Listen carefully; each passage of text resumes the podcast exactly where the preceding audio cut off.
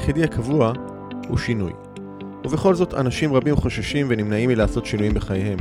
השינוי מוציא אותנו מחוץ לאזורי הנוחות ואל עבר חוסר הוודאות שלרוב מפחיד אותנו מאוד.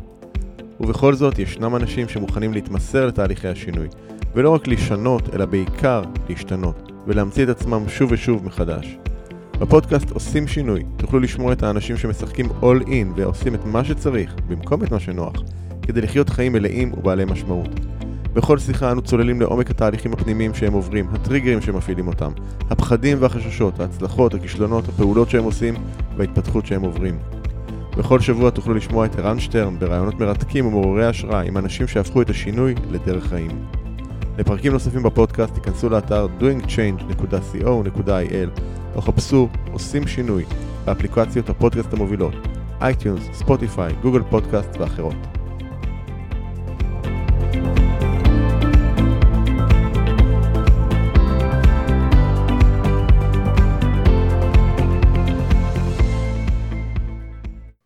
אני רוצה בעצם להציג לכם ככה בקצרה את משה. אה, משה אה, הוא בעצם, אה, קודם כל הייתי אומר יזם בנשמתו, נדבר על זה עוד רגע. מומחה לנטוורקינג ולשיווק באינטרנט, הוא בעצם הבעלים, המייסד, המנכ"ל של ארגון ביז מייק ביז, עסקים עושים עסקים, שאני מניח שנתקלתם, אתם רואים גם את הלוגו שם בפינה למעלה אצלו. אה, ובעצם אה, בגיל 23 כבר הוא יצא לעולם היזמות והעסקים והקים כמה מיזמים אינטרנטיים מובילים ומשם גם הגיע לביזמייק ביז, אנחנו תכף נדבר על כל הדרך הזאת אז אה, קודם כל, אהלן משה. אהלן, אהלן. כמה חיכיתי כבר לרעיון הזה, כמה פעמים הוא נדחה לנו. אני חושב שזה היה הפורפליי הכי ארוך בעולם. ever. אז אה, כן, אנחנו כבר הרבה זמן אה, מדברים על אה, לעשות את הרעיון הזה, וחשבתי שזה יכול להיות באמת הזדמנות מאוד טובה גם לעשות איתכם בפני קהילת, קהילת השליחות. ו... אז באמת, כמו שהצגתי אותך, אני רוצה גם שתציג את עצמך ככה קצת מהזווית שלך, איך שאתה אוהב להציג את עצמך. טוב, אז כמו שהבנתם, משה חרלובסקי, אני דווקא אלך ככה מהצד האישי, אני נשוי עם שלושה ילדים. אה, פשוט גיליתי את זה בזמן הקורונה שיש לי גם שלושה ילדים, אה, זה משהו שלא היה כל כך אה, ברור פה בבית. במשך, אני יכול להגיד שאני יזם כבר מגיל מאוד מאוד מאוד מאוד צעיר, בסביבות גיל 13-14, ברגע שהבנתי שאם אני רוצה להשיג דברים שהם סופר מותרות, כמו נעלי נייקר ג'ורדן ב-700 שקל, אז אני חייב אה, להשיג את הכסף בשביל להביא אותם, כי אף אחד לא יביא לי את זה, אה, בצדק. ופשוט התחלתי לעשות כל מיני דברים מגיל מאוד מאוד מאוד צעיר. גם בזמן הצבא הייתי, אפשר לומר, יזם אינטרנט. גם עבדתי בזמן הצבא בסטארט-אפים. בעצם לא יודע איך, איך התגלגלתי לזה, אבל אומרים שהחיים מזמנים לך המון המון הזדמנויות. והחוכמה היא לזהות ההזדמנות ולקחת אותה, אז uh, לשמחתי, uh, אני לא אומר לא להרבה מאוד דברים, מקסימום זה לא קורה, uh, כמו לרעיון הזה, והנה הוא קורה. אז uh, אני פשוט אומר הרבה מאוד פעמים כן, מנסה, ו- וזה מצליח uh, בחלק מהפעמים, וזה הוביל אותי להרבה מאוד דברים טובים בחיים. Uh, חלקם uh, כישלונות מפוארים, וחלקם אה, הצלחות מפוארות, אה, ואני מקווה לעוד הרבה, הרבה כאלה. אנחנו עוד אה, צעירים. כן, לגמרי. אז אמרת שבעצם המיזם הראשון שלך היה בגיל 13? כן. מה, כל מיני... מה כבר עשית בגיל 13? זה יישמע עכשיו מצוץ מהאצבע, אבל זה אמיתי, אמיתי לגמרי. אני רציתי, רציתי ללכת לסרט עם חברה בגיל 13. 13-14 ואימא שלי לא הסכימה לתת לי כסף, אמרה לי מה, מגיל כזה אני אממן גם את החברות שלך? אז אמרתי לה, אוקיי, הבנתי שמשהו פה, ואז הפניסטית שלה, אה, אתם יודעים פעם היו כאלה שבאות פן עד הבית, אז אה, אני גרתי בשכונה מאוד מאוד חמה, והייתה פניסטית שעוברת אה, דירה דירה, והיא אמרה שהפניסטית עברי זה אם אני מוכן, היא מוכנה לתת לי את הכסף אם אני אעזור לה לעשות את הפן. אמרה לי בוא אני אלמד אותך, לימדה אותי, ומאותו יום הפכתי להיות הפניסט שלה ושל השכונה, אפשר לומר, ועשיתי מזה לא מעט כסף.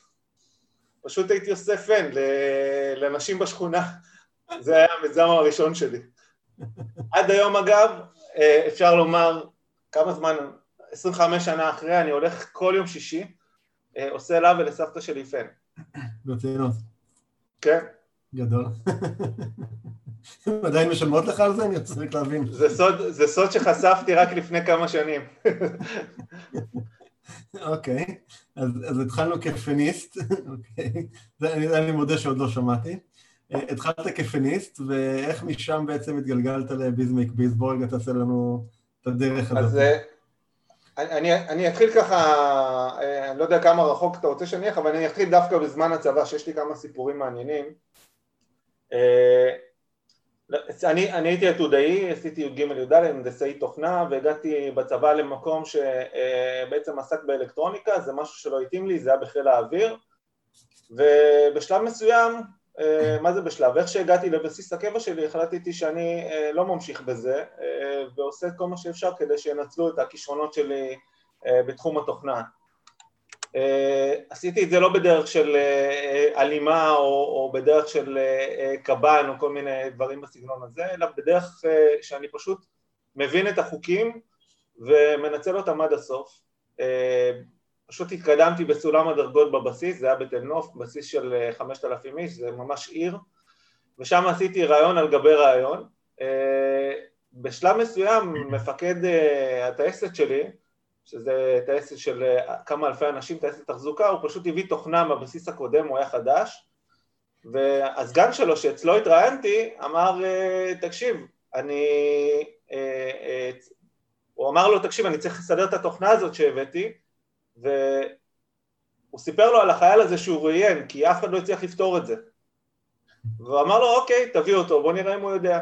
אני באתי, הסתכלתי, את האמת לא היה לי מושג, הסתכלתי עליה, אבל ידעתי שאני יודע לפתור את זה, כאילו אם אני, אם אני אקח לי איזה יום יומיים ואני אצליח לפתור את זה, אמרתי לו, יש לי רק דבר אחד שאני צריך, זה ללכת הביתה להביא איזה ספר, אז לא היה יותר מדי אינטרנט וכאלה, בטח לא בבסיס של חיל האוויר, הלכתי הביתה, למדתי את השפה שזה מתוכנת, ובניתי לו ממש את התוכנה מחדש, תיקנתי אותה במשך שבועיים, בניתי לו משהו, ובשלב מסוים הוא ממש הבין שוואלה, יש פה מישהו שהוא גם, הוא גם יזם, זאת אומרת, התחלתי להציע לו כל מיני דברים, הגענו לשלב שבסוף, אני אקצר לכם, היו לי חמישה חיילים, פתחתי ממש בית תוכנה בתוך הבסיס הזה ש, שייצר תוכנות שאחר כך הפכו להיות בשאר בסיסים או, או שבאו ללמוד מה עושים, ובסוף כשאני עזבתי משם זה ממש היה אגף שלם. אז גם בזמן הזה גם נתנו לי אישור לעבוד באיזה חברת סטארט-אפ שהייתה מאוד גדולה, אז הייתי המתכנת הראשון שלה. זה גם היה בזמן הצבא, כי רצו שאני אעביר, שכנעתי אותם שאני יכול להעביר הרבה מאוד ידע מהאזרחות לצבא וזה לא יפגע בשום דבר שאני עושה שם. וזה אחד הדברים שאני כל הזמן אומר, נגיד, נגיד שהייתי ברעיון לחברת סטארט-אפ הזאת, איך הגעתי אליו? הלכתי, ל, ל, אמרנו שיש הרבה הזדמנויות שקורות בחיים. כן. אז הייתי, ב, ב, באתי לבית ספר שלמדתי פה ופגשתי את הרכזת של הכיתה, של כיתה י"ד, אומרת לי, תקשיב, מה, מה בדיוק אתה עושה בצבא? סיפרתי לה. ואז היא אומרת לי, תקשיב, יש לי איזה חבר, הקים חברת סטארט-אפ והוא מחפש מתכנת. אה, לך לרעיון, אני מסתדר לך רעיון, אתה רוצה? אמרתי לה, כן, אבל אני בצבא, איך אפשר יהיה לעבוד? אמרתי לי, אל תדאג, תלך.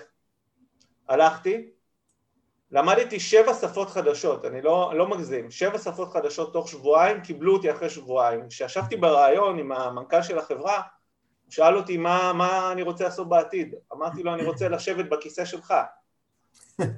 ואז הוא אומר לי, תשמע, אם אתה רוצה לשבת בכיסא שלי, תעשה הכל כדי להתקבל לפה.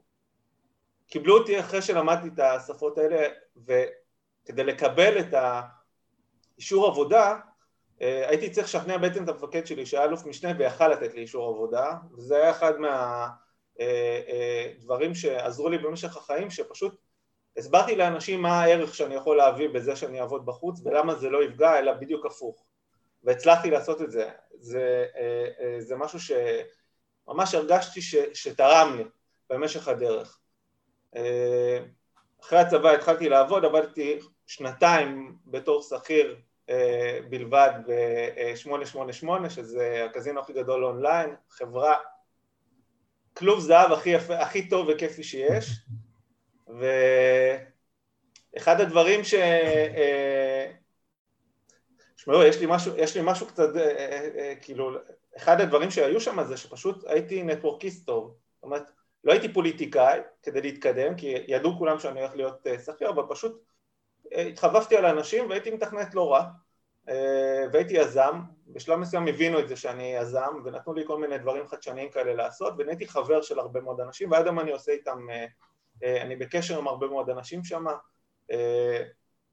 אני שותף באחד החברות עם אנשים שם, וזה כיף. זה משהו בא לך טבעי, העניין הזה של, אמרת להיות נטוורקאי אחרי החברה הזו בעצם התחלתי לעבוד בתור עצמאי, מהר מאוד הבנתי ש, ש, שזה לא מתאים לי לעבוד כשכיר אה, הקמתי חברה לבניית אתרים, גם פה יש כל מיני, יש כל מיני סיפורים, כמו למשל שנכנסתי ל, לעירייה, אה, לעשות אתר לעירייה, אז, אז כל החברות נתנו הצעות מחיר באלפים אלפים של דולרים, אה, גם חודשי וגם שנתי, ואני, אחד הדברים שאני בונה אותו מגיל מאוד מאוד צעיר, זה שיהיה לי מספיק כסף בחודש כדי לפרוש בגיל 30, זאת הייתה המחשבה שלי מגיל מאוד צעיר, שבגיל 30 אני יוצא לפנסיה.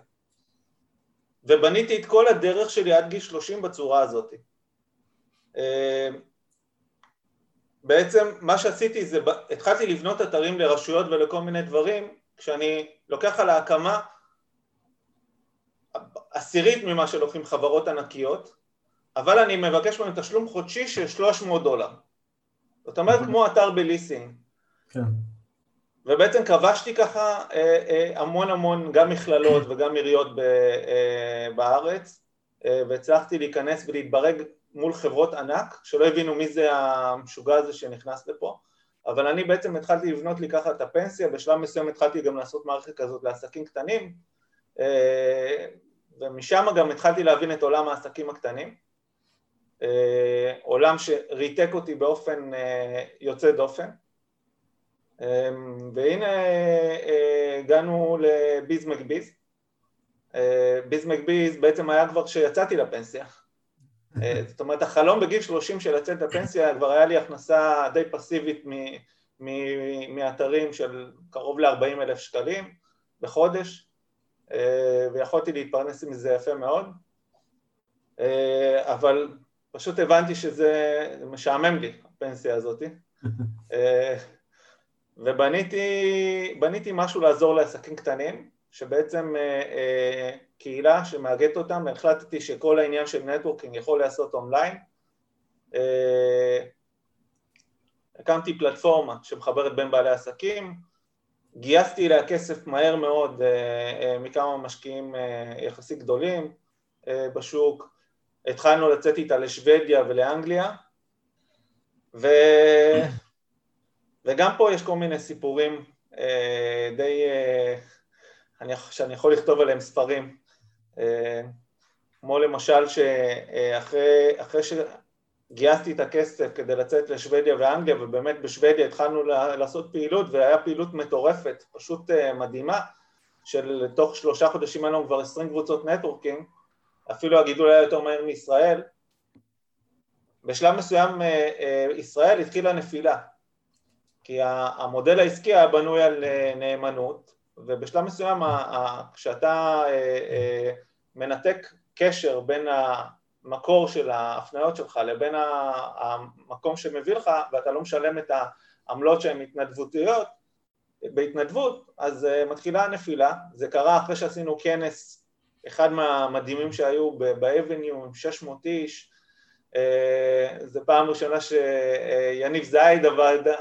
עמד מול 600 איש, 700 איש, אה, היה, היה משהו, אנרגיה מטורפת, ואנשים פשוט אמרו, טוב, הוא לא זקוק יותר לכסף שלנו, אה, ומשם התחילה הנפילה כמו הגדילה. ואחד הדברים שעשיתי, וזה משהו שאנשים פה, אני חושב שיקבלו ערך, זה פשוט הבנתי שגם עם כל האגו, צריך לעצור, צריך גם לעצור את חו"ל, כי, כי בעצם צריך לעשות חשיבה מחדש. והיה קל מאוד להמשיך ולהגיד, טוב, סבבה, הכל בסדר. אבל החלטתי שאני לא ממשיך, אלא אני אומר לזכיין שלי באירופה, תקשיב, אני הולך לעשות פה חשיבה מחדש, תעצור הכל. ושתבין, זה היה אחרי שהוא השקיע לא מעט כסף וזמן, והוא אמר, אוקיי, אני לא מבין למה אתה רוצה לעשות את זה. אני, בסוף הוא, שכנעתי אותו שהוא יקנה את הזכויות באירופה, ואני מתנתק ממנו. הוא באמת התנתק, ומהר מאוד אגב סגר, כי הוא הבין שזה הגיע עוד יותר מהר לאירופה, הניתוק הזה, כי אנשים באירופה הרבה יותר קרים, פה אנחנו הרבה יותר חמים, עוד איכשהו יש לנו קשר. ושיניתי את המודל במשך שנים, אני מדבר איתך על לסגור משרדים, אה, לפטר עובדים ולחזור אחורה, די מה שקורה בקורונה להרבה מאוד אה, חברות. אה, אני פשוט כבר עבר... בוא נעצור שנייה רגע בנקודה הזאת. איך, איך, איך ההרגשה הזאת, זאת אומרת, מצד אחד כאילו כבר הגעת לאיזשהו פיק, לאיזשהו שיא, ופתאום אתה מוצא את עצמך הולך ברוורס. קשה, זה, זה, זה קשה אפילו, קשה אפילו לחשוב על זה, כי אחד הדברים שעזרו לי באותה תקופה זה שלא הייתי זקוק לכסף. זאת אומרת, עדיין הפנסיה שלי היא עדיין נשמרה, עדיין הייתי סכומים של... אה, אה, שלא הייתי זקוק כל כך למשכורת מה, מה, מהחברה. וזה אחד הדברים שהחזיקו אותי, אז, אז, אז אמרתי אוקיי אני אעשה סטופ, אני שמרתי את רוב כספי המשקיעים. אה, וסליחה, הכסף מהמכירה שזה, מכרתי את זה באיזה 50 אלף יורו שזה היה כלום. אה, זה הדבר היחיד שהחזיק אותי במשך שנים, זאת אומרת אה, התחלנו לבנות מודל והיה לי גם סבלנות לעשות את המודל הזה מאוד מאוד מאוד לאט כי הבנתי שאם אני אעשה אותו מהר אני אאבד את הדבר הזה. אה, וזה אחד הדברים ש, אה, ש, שאני מאוד מקדש אותם, לעשות דברים ביסודיות, לאט, לא במהר מאוד לשנות, אה, לשנות כיוון ו, ו, ואחד הדברים הכי חשובים זה לא לפגוע בלקוחות הקיימים שלך. זאת אומרת לתת להם את הזמן לעכל את השינוי, לא להפחיד אותם. כל שינוי שעשיתי אגב מהר וקיצוני הוא, הוא, הוא, הוא פשוט מוטט אותי ולקח לי הרבה מאוד זמן לשקם אותו. נגיד העלינו פלטפורמה חדשה לאתר, ביום אחד העלינו את כולה, איבדתי כמה אלפי אנשים שהיו פעילים ולא הצלחתי להחזיר את זה אחורה והייתי מאוד עקשן באותה תקופה ואמרתי לא, הם לא רואים את מה שאני רואה. ואתה לא יכול לחנך לקוחות קיימים, אתה צריך לעשות את התהליך מאוד מאוד בהדרגה, זה נקרא אג'ייל זה תורה שלמה של, אה, אה, של אה, הטמעה. והיום אני עובד בשיטה הזאת, למשל שאני מעלה לאט לאט לאט פיצ'רים וגם אם דברים קורים מהר מאוד כמו שהם קורים היום, ואנחנו, אני מתאר לעצמי שנגיע לזה בהמשך, כן. אז אני עושה אותם בצורה מאוד מסודרת, אני כבר יודע איך להטמיע אותם ככה שהמשתמש לא יראה שינויים גדולים מאוד כל הזמן. Okay. אוקיי. אז אתה, אתה לוקח צעד אחורה ומה קורה אז? לוקח צעד אחורה ומתחיל לבנות את זה במשך שנים. הגעתי למצב שאני שלוש שנים יושב באיזה אה, אה, חדר, אה, אה, מתחיל לאט לאט עם, אה, עם עובד, שניים, אה, אה, מתחיל לבנות מחדש את, החברה, בנינו אה, מסלולי חברות אה, שהתחילו מ-39 שקלים, אה, ונתנו בחינם את המסלול הכי בסיסי לכל החברים שלנו אה, אה, שכבר היו מאוד מאוד פעילים בקבוצות נטוורקינג ואנשים אחרי שנה היו צריכים לעשות בחירה ובזמן השנה הזאת מה שעשינו זה נתנו להם הרבה מאוד ערך ויצרנו מסלולים שהם עולים יותר מ-39 שקלים ובעצם הצלחתי להמיר 80 אחוז ממי ש, אה, שהיה פעיל אצלי, הצלחתי להמיר אותו למסלול היותר יקר כך שבסיום השנה רק 20% היו צריכים לבחור האם הם מחדשים או האם הם לא, אלה שנתנו להם בחינם. זאת אומרת זה נתן לי גרייס של שנה לעשות את התהליך הזה, הצלחנו 80% לעשות המרה. זה אחוז פסיכי. אה, ובסוף אגב, בסוף התהליך 95% ממי שהיו פעילים כשעשינו את המעבר המשיכו איתנו. זה, זה היה אחוז נדיר. זו הבעת אמון מאוד מאוד גדולה. מאוד מאוד גדולה, מאוד גדולה, אבל עבדנו, אה, אני מדבר איתך 16-17 שעות ביום, אה, בצורה מאוד מאוד מאוד קיצונית. אני הסתובבתי בכל הארץ, אין קבוצה בארץ שלא הייתי שם, אין מקום בארץ שלא הייתי, לא הייתי בכלל בבית. זו תקופה מאוד מאוד מאוד אינטנסיבית. אני גם מאוד מאמין ש, שצריך להסתכל לאנשים בעיניים ולהיות בקשר אישי עם אנשים כדי לרתום אותם. ואני לא עושה את זה, אתה יודע, מה, מהפה החוצה. כאילו זה, זה, זה ממש אצלי באינסטינקט הבסיסי. זה ברמה שאם בן אדם היה צריך אה, עזרה בבית, הייתי הולך ועוזר לו. ולא משנה מה היה לי באותו יום. אה, כי אני מבין שאם אני מבקש מבן אדם משהו, אני, אני, אני צריך לתת קודם כל. אז בוא ככה נתקדם טיפה, אז אנחנו, אז ביז מקביז ככה מתחיל לתפוס תאוצה, יש הרבה לקוחות, אה, ואיך אתה מרגיש? הגעת למנוחה והנחלה? זה די תאוצה מחדש.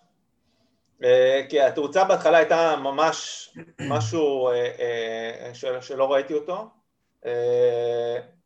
זה ברמה שמישהו כל כך התלהב שהוא שלח מיליון מיילים ביום וחסם לי את כל תיבות, ה... חסם לי את התיבות דואר. לקחו אותי חוקרים ממשטרת ישראל שאני אולי בונה איזה פירמידה, מישהו החליט שאני בונה פירמידה, כאילו היה לי כל מיני חוויות. ובשלב של הנפילה אז אז הצלחנו להחזיר את זה, החזרנו את זה למצב שיש לי אה, אנשים שמשלמים אה, חברות, אבל לפני משהו כמו שלוש שנים בעצם די התחיל לשעמם לי מהסיפור הזה. כי לא פתחתי את ביזמק ביז בשביל לעשות קבוצות נטוורקינג, אה,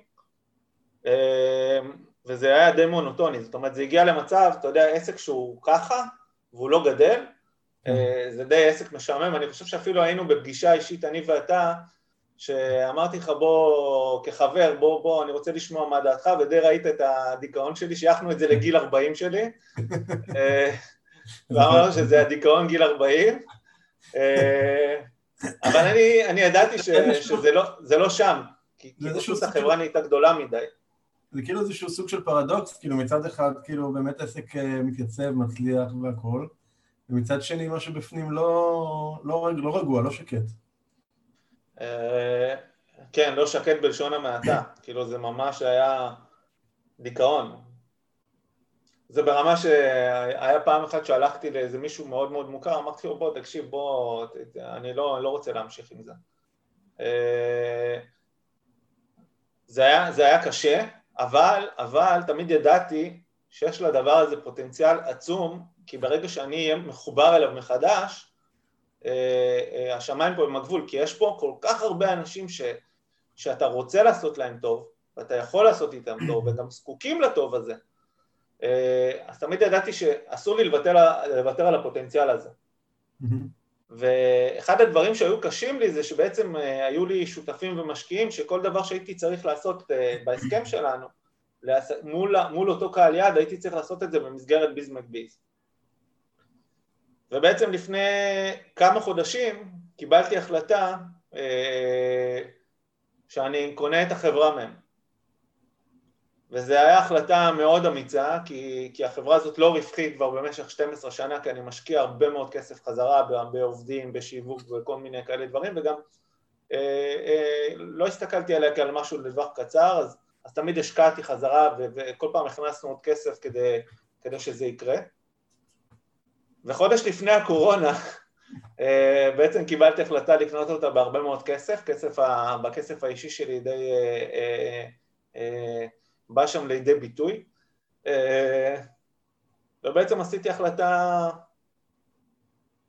היום אני חושב שהחלטה, אתה יודע מה, אני אשאיר את זה, אני אשאיר את זה כאילו לאחר כך, אבל החלטה מאוד אמיצה, אה, שאחר כך התבררה כהחלטה הרת גורל, בוא נגיד ככה. לא, לא צפית את הקורונה ולא ידעת מה צופן עד העתיד. לא. Okay.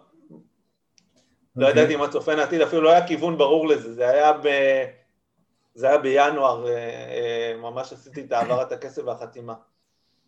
אוקיי, okay, אז אתה קונה את החברה חזרה מהשותפים, וחודשים ספורים אחרי זה פורצת הקורונה. אה, כן, תוך חודש וחצי בערך פורצת הקורונה,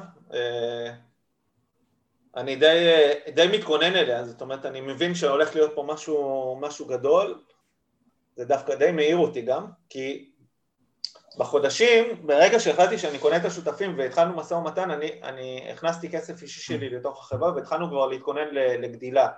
זאת אומרת, הבנתי שעכשיו כל מה שאני הולך לעשות במסגרת העסקים הקטנים, והיו לי המון המון רעיונות שבתת מודע שלי, אגב, השותפים שלי הם אלה שהציעו לי לעשות את זה, כי הם הבינו, ובעצם הם די מונעים ממני לגדול ולממש את הפוטנציאל. למה בעצם, מה, כאילו, מה שאתה יכול לשתף, למה בעצם למה בעצם זה הפריע? אני בהתחלה אגב התנגדתי למה שהם אומרים, ואמרתי מה פתאום, אני עושה את כל מה שאני יכול כדי שזה יצליח, אבל הם אומרים לי לא, בתת מודע שלך אפילו אתה, אתה כנראה מתנגד לזה, אה, כי, כי נגיד הייתי פותח עכשיו חברה בניית אתרים ומציע את זה אה, אה, ורוצה לעשות משהו לאותו קהל יעד, הייתי חייב לפתוח את זה במסגרת ביז מקביז ולחלוק איתם. Mm. זה ברמה של לכתוב ספר, שכבר די, אני כאילו, אני עושה את זה יחסית מהר, אה, לא עשיתי את זה כי בעצם אני צריך לחלוק איתם בכל הזכויות וההכנסות. זאת אומרת בעצם כל מיזם חדש אה, שקשור לתחום, כן. היה, מתחלק, הבנתי. כן, אתה יודע כמה ארגונים הציעו לי למשל לבוא להרצות להם על נטוורקינג, ופשוט לא עשיתי את זה. כאילו בשלב מסוים זה ירד, כי אמרתי למה אני עכשיו צריך, אה, אה, לא יודע מה, משלמים לך אלף שקלים אה, להרצאה או חמשת אלפים שקלים, אני צריך אה, אה, חצי מזה להעביר ל... כאילו חצי מזה לא שלי. כן. וזה די, כאילו בהתחלה התנגדתי לזה, ואז אמרו לי, תחשוב על זה רגע. וכשחשבתי את זה, באמת אה, הם צדקו. זה די מנע את ההתפתחות של החברה, אה, ואני עד היום מודה להם על זה אגב, כי זה לא, לא פשוט, אה, יש חלק שהפסידו הרבה מאוד כסף, אבל הם, הם אנשים יותר גדולים מזה, ממש גדולים, כאילו זה, זה מרגש אפילו כשאני מדבר על זה, זה אנשים באמת באמת מדהימים שמלווים אותך, זה השותפים שאתה רוצה למצוא בחיים. בוא, בוא נדבר על זה רגע, מה, איך, איך, איך מוצאים אותם, את השותפים האלה? תראה, קודם כל, אני, אני, אני אתן לך, יש, יש פה, מה? קווים לדמותם ואיך מוצאים את השותפים. יש שני, סוגי, יש שני סוגי שותפים, בסדר? יש פה משקיעים ויש פה שותפים אה, שהם פאונדרים אה, ביחד איתך. אה, על הפאונדרים אני לא, קודם כל, ההצעה שלי הם בשלב מסוים הפכו להיות לא פעילים ורק אני פעיל. אז ההצעה שלי היא דווקא, אם, אם אתם מביאים מייסדים לחברה, תדאגו לזה שהם כן יהיו פעילים, וכן יהיה להם תרומה מאוד מאוד משמעותית לחברה. אה, זה הייתה אחת הטעויות שלי, שבשלב מסוים פשוט התנתק הקשר ורק אני נהייתי פעיל, מקבל כל ההחלטות, אבל, אבל יש פה אנשים ש, עם כישרונות אה, אה, גדולים מאוד, אבל הם לא מעורבים כי זה פשוט לא התאים. Mm-hmm. אה, אז קודם כל אני מציע פה לכל מי ששומע, שייקח פאונדרים שהם תורמים, שהם חלק מהחברה, כי אחרת עדיף לכם ללכת למשקיעים, אבל גם למשקיעים שהכסף שהם משקיעים זה, זה עבורם כסף קטן.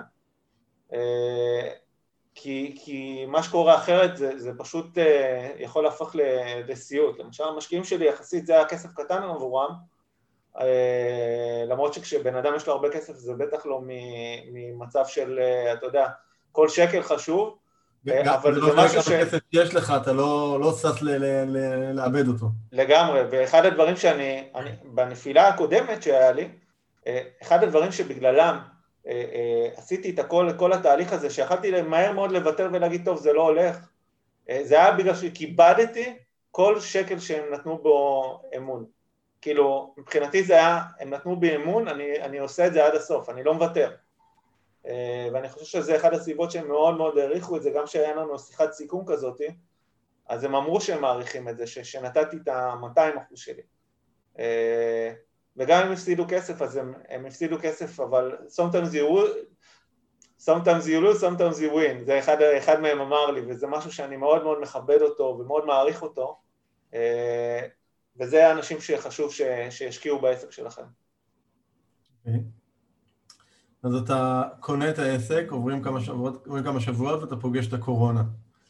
איך, איך המפגש איתה? מפגש איתה, קודם כל היה, היה איזה טראומה קטנה שאני מאוד מאוד קשור לעובדים שלי. ו, ו, והם באו אליי למשרד, נכנסו ואומרים לי, תקשיב, שלח אותנו הביתה, כי עוד שנייה אין חברה. Uh, הטלפון דומם, אתה לא מבין, אנחנו לא מצליחים למכור כלום, שום דבר, אפס, ו- ולא נראה שזה הולך להשתנות, תשלח אותנו הביתה דחוף לחל"ת.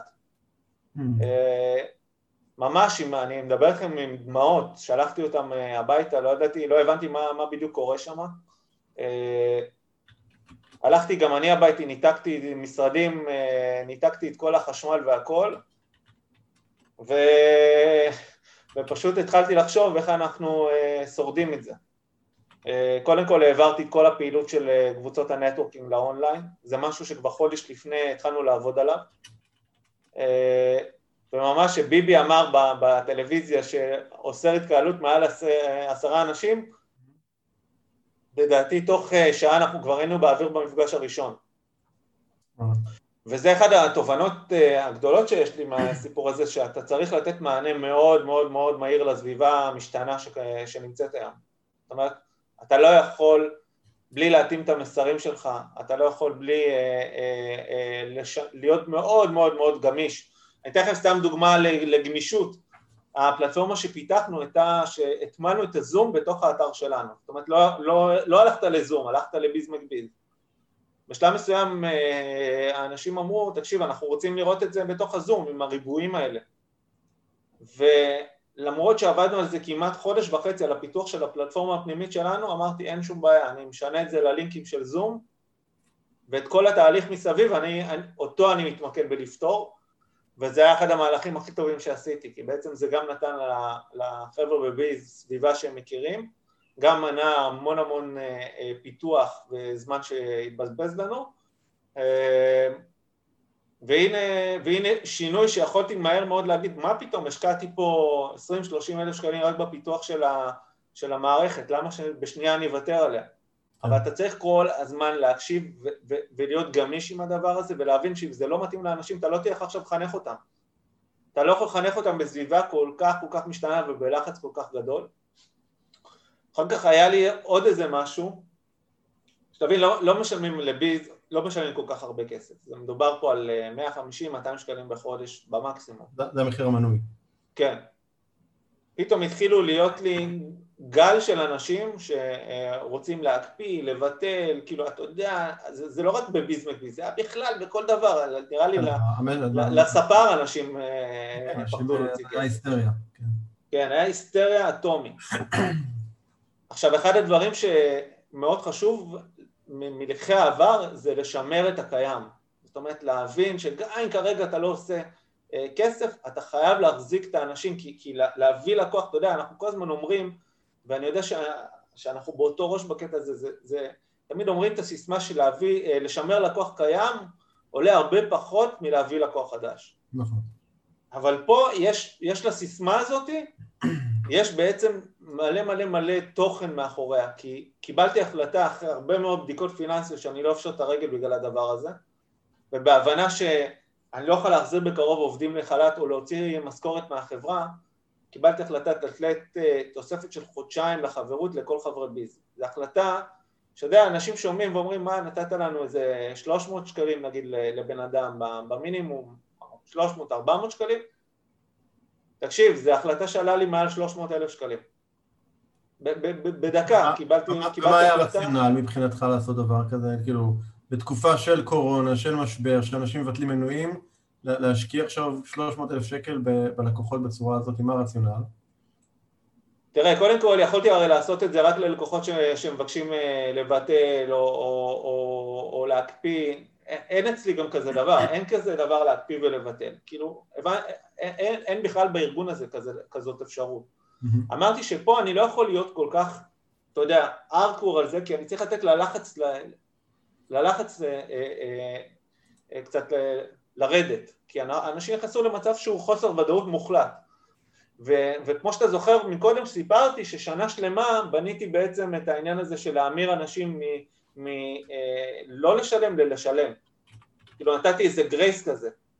אז גם פה החלטתי שאני נותן grace של חודשיים, שבחודשיים האלה אני הולך לתת כל כך הרבה ערך, כל כך הרבה לתת להם להתרגל לפלטפורמה האונליין, להבין שזה המשחק שלי, הרי אני בא מעולם האונליין, אני מבין את העולם הזה, וגם ידעתי מה אני רוצה לעשות בו, כי זה היה החלום שלי מהשנייה הראשונה שפתחתי את ביז מקביז.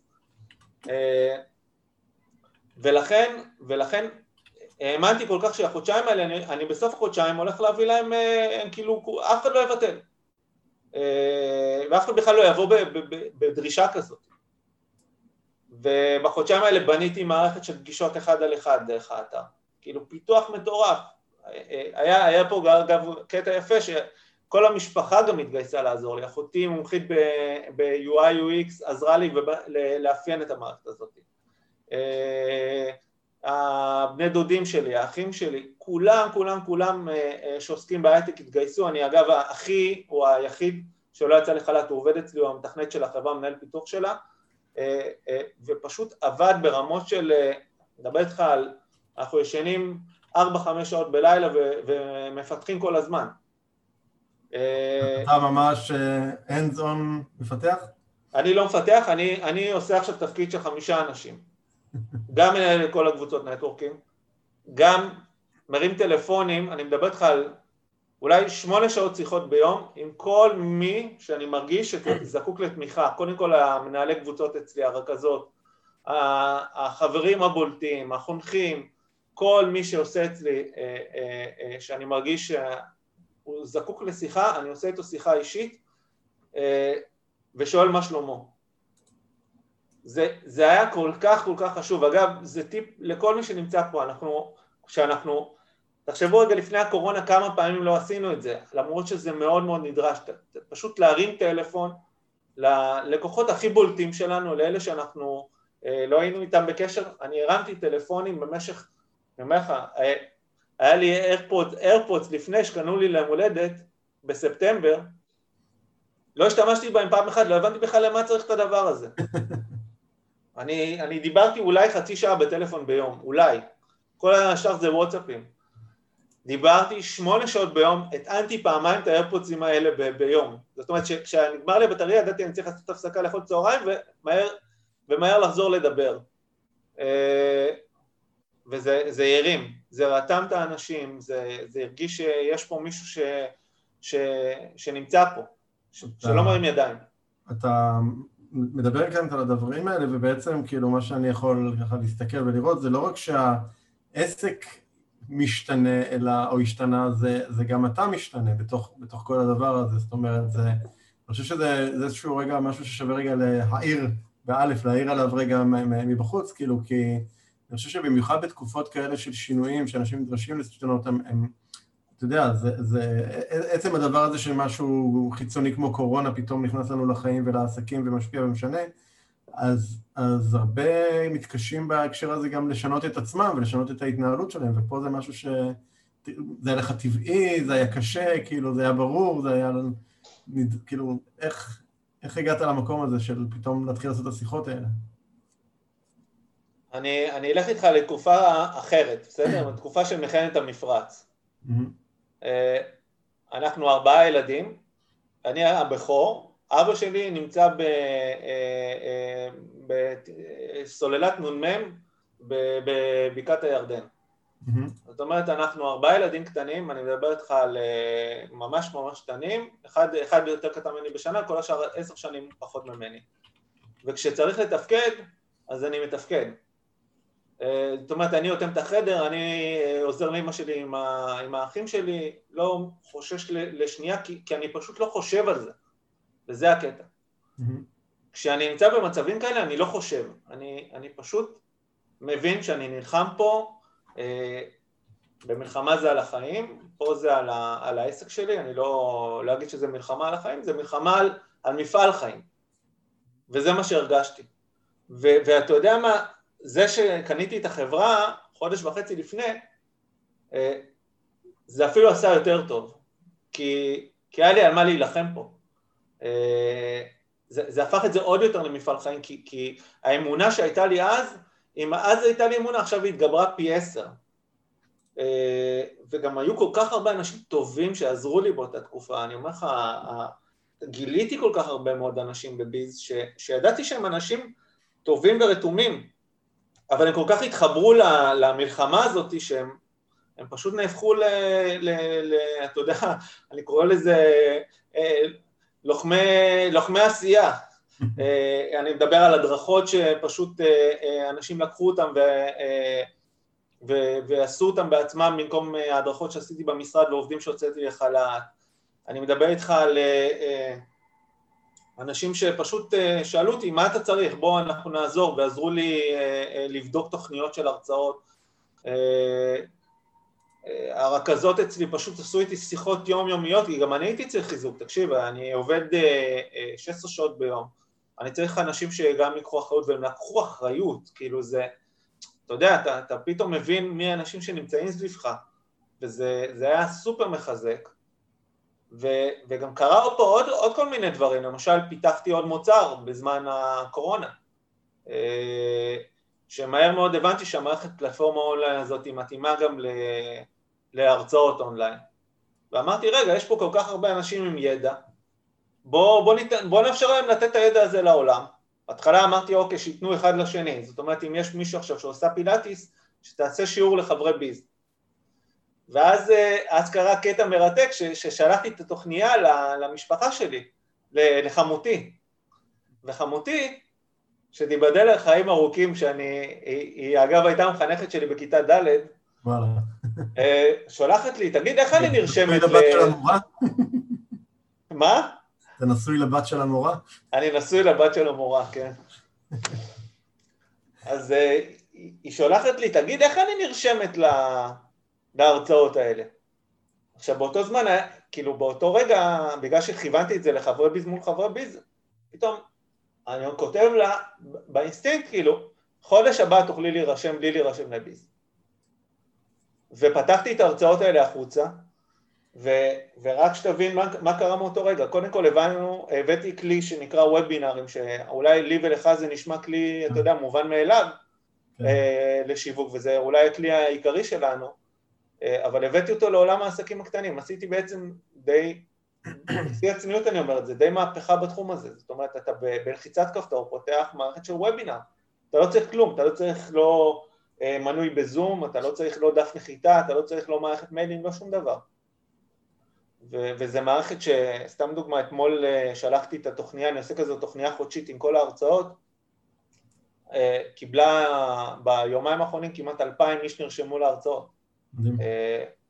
אורחים, לא חברי ביז, לא שום דבר, וזה זה, זה משהו שהוא עף היום בישראל, וכבר בעוד שבועיים אנחנו פתחנו לזה פלטפורמה ייחודית רק לזה, זאת אומרת, אה, זה, זה, זה גרם לי להיות את היזם שאני, הצית את, אה, את היזמות מחדש, אה, ויש פה עוד המון המון תוכניות, בעצם הבנו שהקורונה הזאת זה, זה, זה מנוע שאני נרגש ממנו, אני, אני אומר לך, אני כמעט ולא ישן בלילה, אני על אדרנלין מאה אחוז מהזמן, זה, זה פשוט כיף ענק, להגיד לך שחזרנו לאותה רמת הכנסות שהייתה לנו לפני, לא. מצד שני, אחוז החידוש אה, אה, בחודש אה, ספטמבר אחוז החידוש חברות הכי גבוה שלנו אי פעם. ב-12 שנה, תחשוב על זה. זה, אומר שמשהו שעשיתם מאוד פגש את הלקוחות, כאילו, ברמת אמון מאוד מאוד מאוד מאוד גבוהה, במיוחד בתקופה כזאת. כן, וההשקעה, ההשקעה הזאת שהשקענו בלקוחות הקיימים והתודה שהם מכירים בדבר הזה, וזה משהו שהוא פשוט, אה, אה, כשאנחנו אומרים להשקיע בכיוון מסוים, אז הנה רואים תוצאה. והמטרה היא קודם כל לשמר את זה, וגם עכשיו להתחיל להשקיע בלהביא לקוחות חדשים, וגם את זה יש לי עכשיו אה, תוכנית מאוד רצינית איך לעשות את זה. אז אתה יודע, כן, השינוי הזה נותן תוצאות. ובכל התקופה הזאת בעצם, איך, אה, איך, זה, איך, זה, איך זה משפיע על חיים אישיים? אה, מבחינת חיים אישיים אני חושב שהחודש, החודש, חודש ראשון מאז אה, מרץ שהוצאתי משכורת מינימלית לבית, אני מדבר איתך על, על כלום, על משכורת של כמה אלפי שקלים, אבל יש, אם יש יתרון אחד זה שאני לא הבנתי איך אני אשרוד בלי מענק מקרנות מדינה. Mm-hmm. בשלב מסוים הבנק הבנק פשוט, אה, הבנקים נותנים למי שלא צריך כנראה. כן. אה, ואתה יודע, כבר הייתי עצבני על זה, וממש אמרתי, נשבור את הכלים, ואני יודע לעשות בלאגן.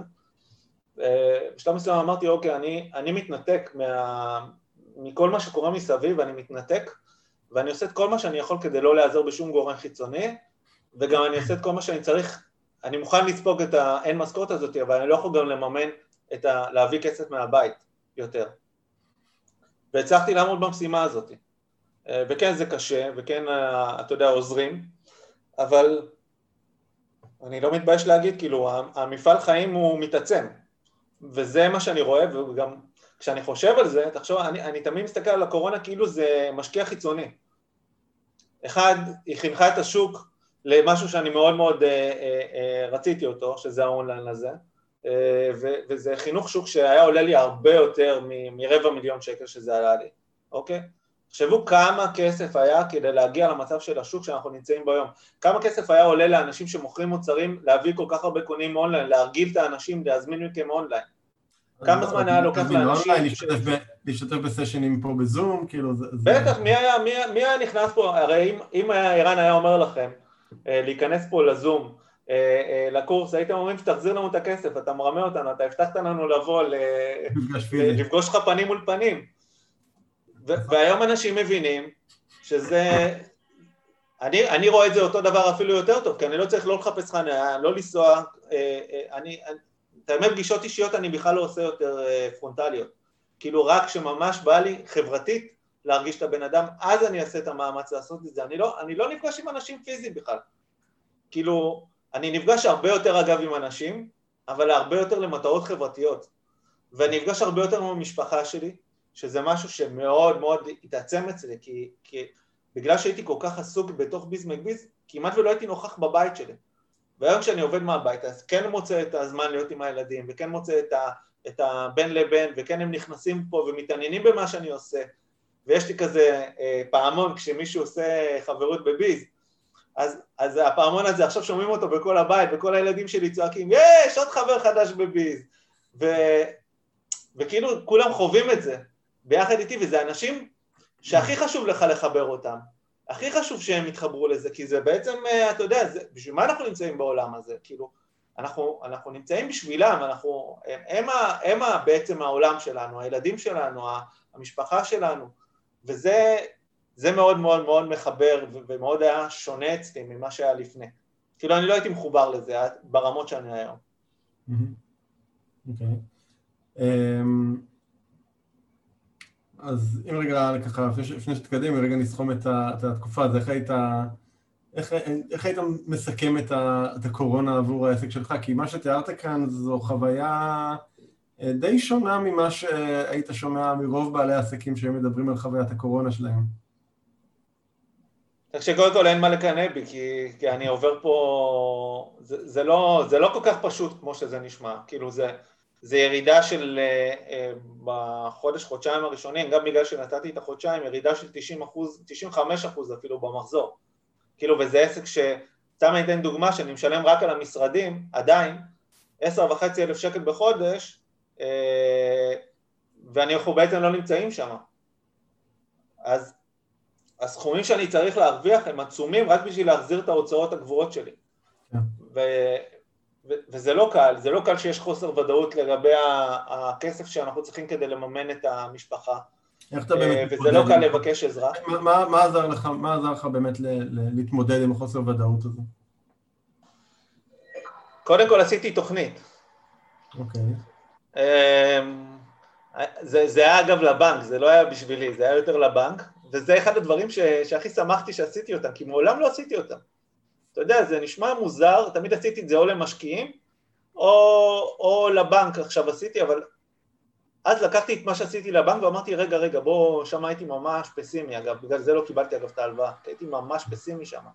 ואמרתי, רגע, בוא רגע, נראה אם זה באמת אה, ריאלי, ועשיתי תוכנית שאגב ממומשת היום, אחד לאחד כמו שעשיתי אותה. כאילו, אני כל חודש פותח אותה, ואני רואה שממש חזיתי הלוואי, רק שזה יימשך ככה, כן? כן? אחד לאחד לפי מה, ש... לפי מה ש... שזה קרה, לפי מה שרשמתי. וזה אומר שלא הייתי שם יותר מדי אופטימי, גם לא הייתי יותר מדי פסימי, פשוט אמרתי, אלה הדברים שאני הולך לעשות, אני הולך, אני הולך חזק להיכנס בזה, לא חזיתי את הסגר הנוכחי, כן? אבל אני רואה שהוא הוא, הוא גם לא, כאילו לא, לא כל כך נלחצתי ממנו, כי אני מבין היום שקודם כל עסקים צריכים פלטפורמה להיות בה.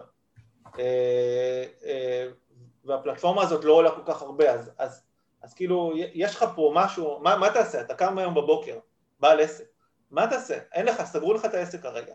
או יש לך פחות, יש לך אבל זמן לשווק. אז מה תלך תשים כסף בפייסבוק, תדפוק איזה כמה פוסטים בפרופיל האישי שלך וזהו. פה יש לך משהו שהוא אמיתי. וברגע שנפלה התובנה הזאתי, אז אתה יודע, אתה כל כך מאמין במה שאתה עושה, שאתה משדר את זה לסביבה. וזה משהו שהוא אה, אה, מאוד מאוד חזק אצלי, אני, אני ממש, אני קם בבוקר ברמה של שליחות. זה לא, זה לא ברמה אחרת, זה ברמה שאני מרג, ממש מרגיש שאני עושה טוב לעולם העסקים. כאילו, אני, אני, אני, זה אולי שומעים את זה עכשיו בקול שלי, אני מאוד מחובר לזה. כן. וזה, זה, זה אגב מאוד, אה, ה mindset הזה, הוא, הוא, הוא, הוא, הוא משהו שקרה כשהחזרתי את העובדים לחל"ת, אגב, גם בסיפור של החזרת עובדים לחל"ת, המתכנת אצלי, שהוא אחי, אמר לי, תקשיב, אנחנו חייבים להתחיל לעשות מכירות, כי אי אפשר כל הזמן לשמר, לשמר, לשמר. אה, אמרתי לו, תקשיב, אני לא מסוגל כספית לעשות את זה כרגע עדיין. אמר, תקשיב, אני, אני מוותר על המשכורת שלי. וואו. פה חודש אחד אני אוותר עליה כדי שתחזיר אותם, ובוא תראה אם אתה מצליח בתזרים להחזיק את זה. ואמרתי לו, אתה יודע, וואלה, אני מצליח להחזיק את זה, והוא ויתר על המשכורת שלו חודש אחד. זה, כן. זה ערבות הדדית גם של חברים בעבודה. כאילו כל אחד נתן את ההקרבה שלו.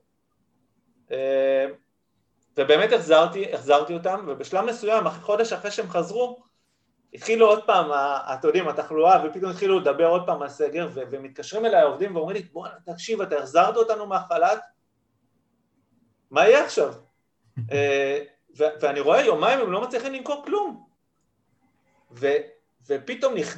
כאילו, עשיתי להם שיחה מאוד מאוד מאוד חזקה, שהכנסתי אותם לתוך העניין הזה של השליחות, ואמרתי להם, תקשיבו, מה אתם חושבים שעכשיו בעלי העסקים אומרים, איך אני אמכור למישהו שאין לו עבודה עכשיו? ואני אומר, תקשיבו, אתם עושים לו את הטובה הכי גדולה שהוא יכול לקבל. הרי הבעיה פה היא לא כסף, הבעיה היא חוסר הוודאות שהוא נמצא בה. נכון. והבן אדם יקום בבוקר, מה אתם רוצים? שהוא ילך עכשיו, יוציא על קמפיין בפייסבוק אלפים של שקלים, אנחנו שנינו יודעים מה התוצאות שהוא יקבל מזה. כי אם הוא לא יעשה את זה במספיק כסף ומספיק מקצועי, הוא יאבד את הכסף שלו. ופה בכלום, אנחנו נותנים לו משהו שהוא אמיתי. אתם מאמינים בזה? הם אומרים לי כן. סגרנו את הטלפון, היה 12 מנויים תוך כמה שעות. כאילו משהו באמת, פתאום, אתה יודע, אתה מדבר המון המון על mindset כל הזמן, כל הזמן על mindset. ואני, אני לא מדבר על זה. אני, אני גם, אתה יודע, גם עד שזה לא קרה, לא ירד לי האסימון עד הסוף.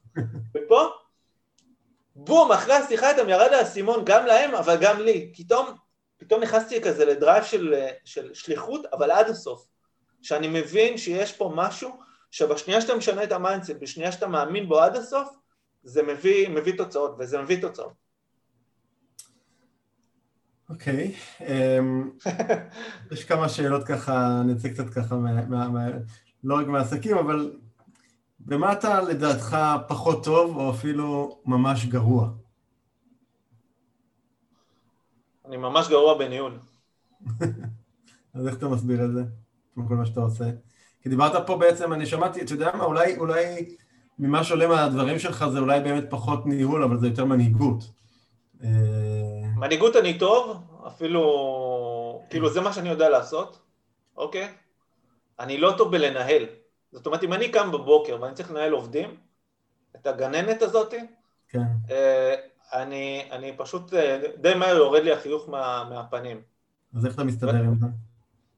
ואגב, אתה זוכר שמקודם דיברנו על, ה, על הדיכאון גיל 40? זה בעצם היה המהות של הדיכאון, שאני לא אוהב לנהל, לא אוהב את זה.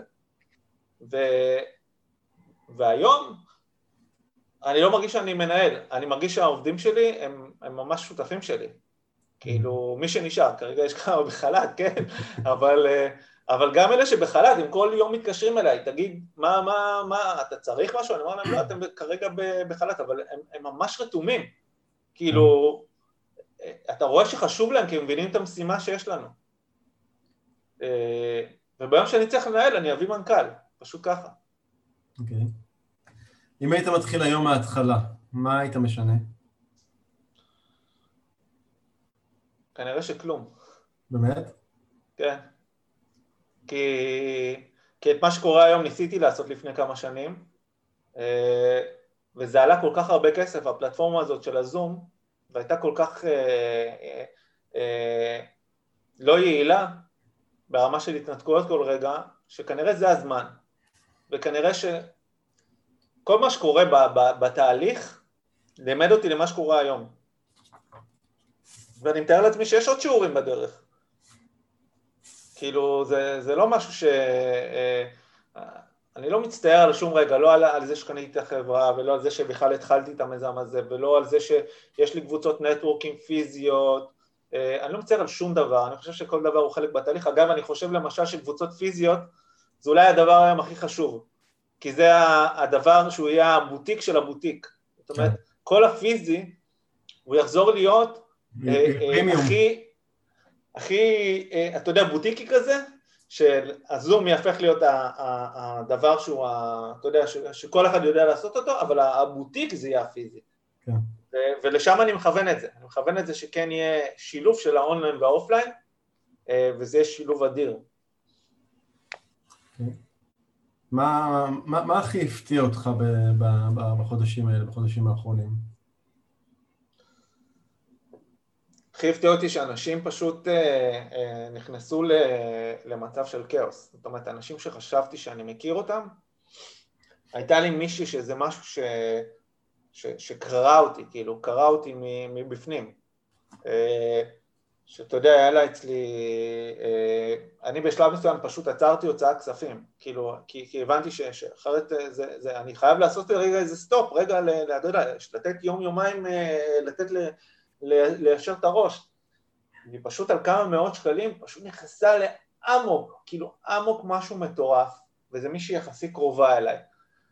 ובשלב מסוים הבנתי כאילו שזה לא, בש, לא בשליטה, כאילו זה פשוט לא בשליטה, ופשוט שחררתי לה את הכסף הזה, אמרתי לה, קחי, כאילו, מה קורה איתך?